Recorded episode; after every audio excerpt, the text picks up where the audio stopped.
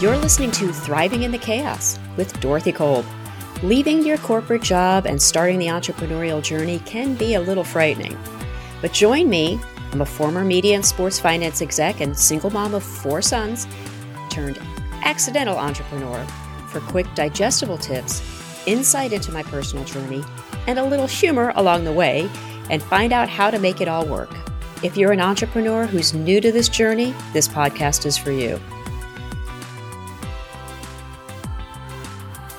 Hi, and welcome back to another episode of Thriving in the Chaos with me, Dorothy Kolb. It is no doubt one of the most important ones that I'll tell you about. This is my gas tank is an analogy for managing your cash episode. Stick with me for this because I know at the end of this you'll understand managing cash just a little bit better. Okay, most entrepreneurs early on manage their cash by looking at their bank balance. They might look at it on Monday, they might look at it a couple of times a week, but they're managing cash just looking at what's in it right now, very present, right this moment, and not necessarily what is coming down the pike. So that later, maybe in a given week, when payroll hits, they're wondering why they didn't have enough cash left to run payroll. Scary place to be, right? Maybe earlier in that week, they decided to pay a big accounts payable bill that they had. They're thinking, "Yep, I got plenty in the bank. Shoot, yeah, go ahead. Let's let's go ahead and pay that." Or maybe they told a customer, "You know what? Yeah, take an extra week to pay." I don't know really anybody who might do this, but it's possible. Yes, you can pay us next week and not this week.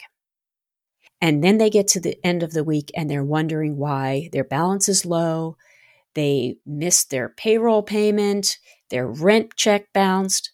Let's look at this a little in a little bit of a different light. Let's look at it like it's your gas tank. Yeah, your gas tank on your car. Let's take a look at what a week with your gas tank might look like if you don't know exactly what's happening with your car all week. Okay, so Monday, you're looking at your calendar and you're thinking, okay, I've got a few things to do today, but I've got a trip that I've got to take. It's going to probably, I'm going to have to use about, uh, you know, a tank of gas, maybe three quarters of a tank of gas, but that trip's not until Thursday.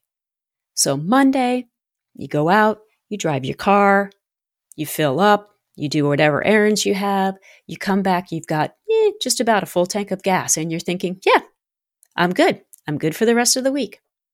You park the car in the garage and you forget about it. And I'm assuming right now that a lot of us are working from home, so we're able to do that. but you park the car and you forget about it.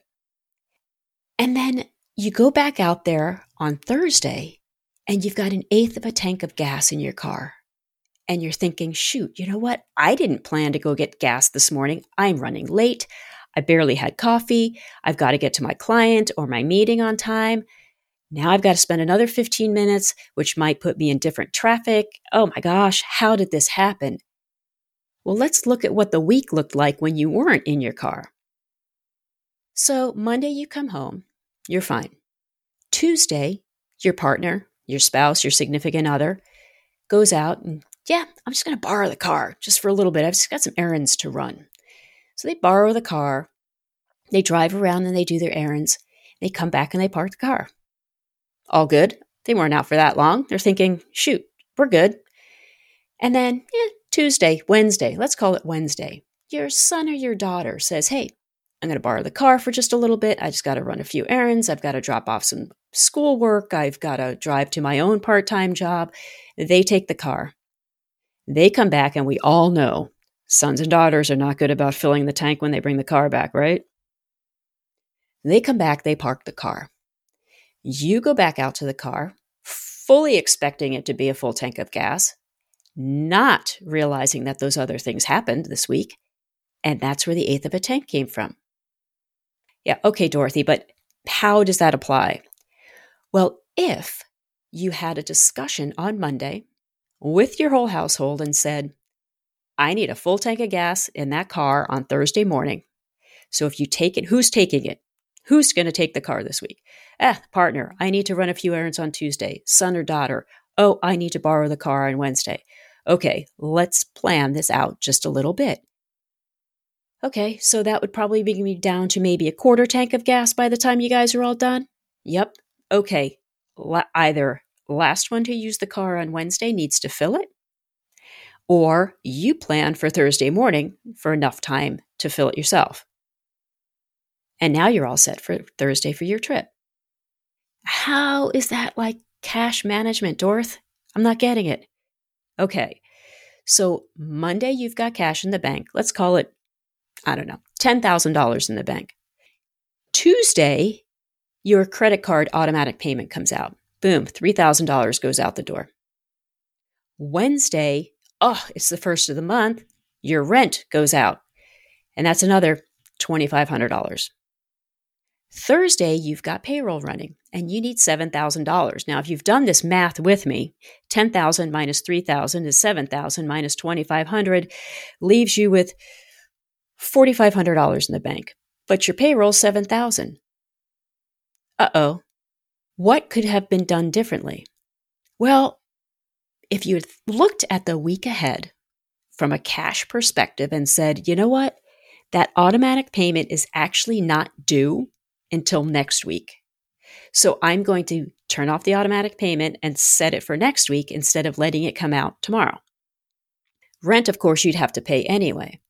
But maybe there are some other accounts payable bills that went through that your accountant or your bookkeeper paid because you said, yeah, yeah, sure, we have enough cash to pay that. Well, maybe holding on to those bills until next week would be more useful. And maybe maybe having your bookkeeper reach out to those clients that are just on the eh, terms for their payment. You know, it's 29 days on a 30 day term, or it's 10 days terms and they're at eight or nine, and asking them for those payments. Hey, you're going to make that payment this week? Great. You want to make it now? I can take your information over the phone. I can send you the invoice with the link again. Getting that cash in early.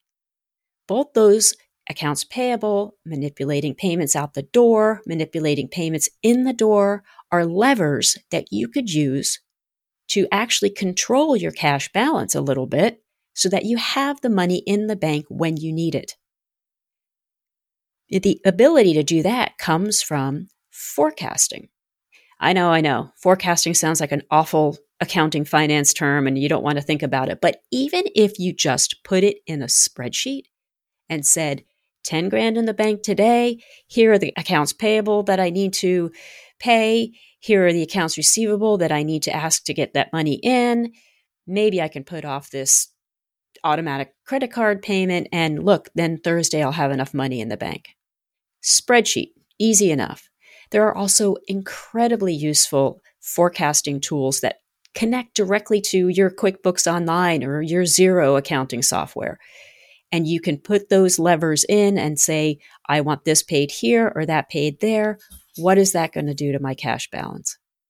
These are all amazing tools that you can use and that you should be using. Or even maybe your accountant or bookkeeper can be using them and then talk you through it if using that yourself is a little bit daunting. But let me tell you this once you have a handle on forecasting your cash, even if it's just by the week or by the month, you will have such incredible increased confidence in the financial position of your company and your own financial literacy on how you can use this information to better your business that you will never turn back to just looking at your cash balance.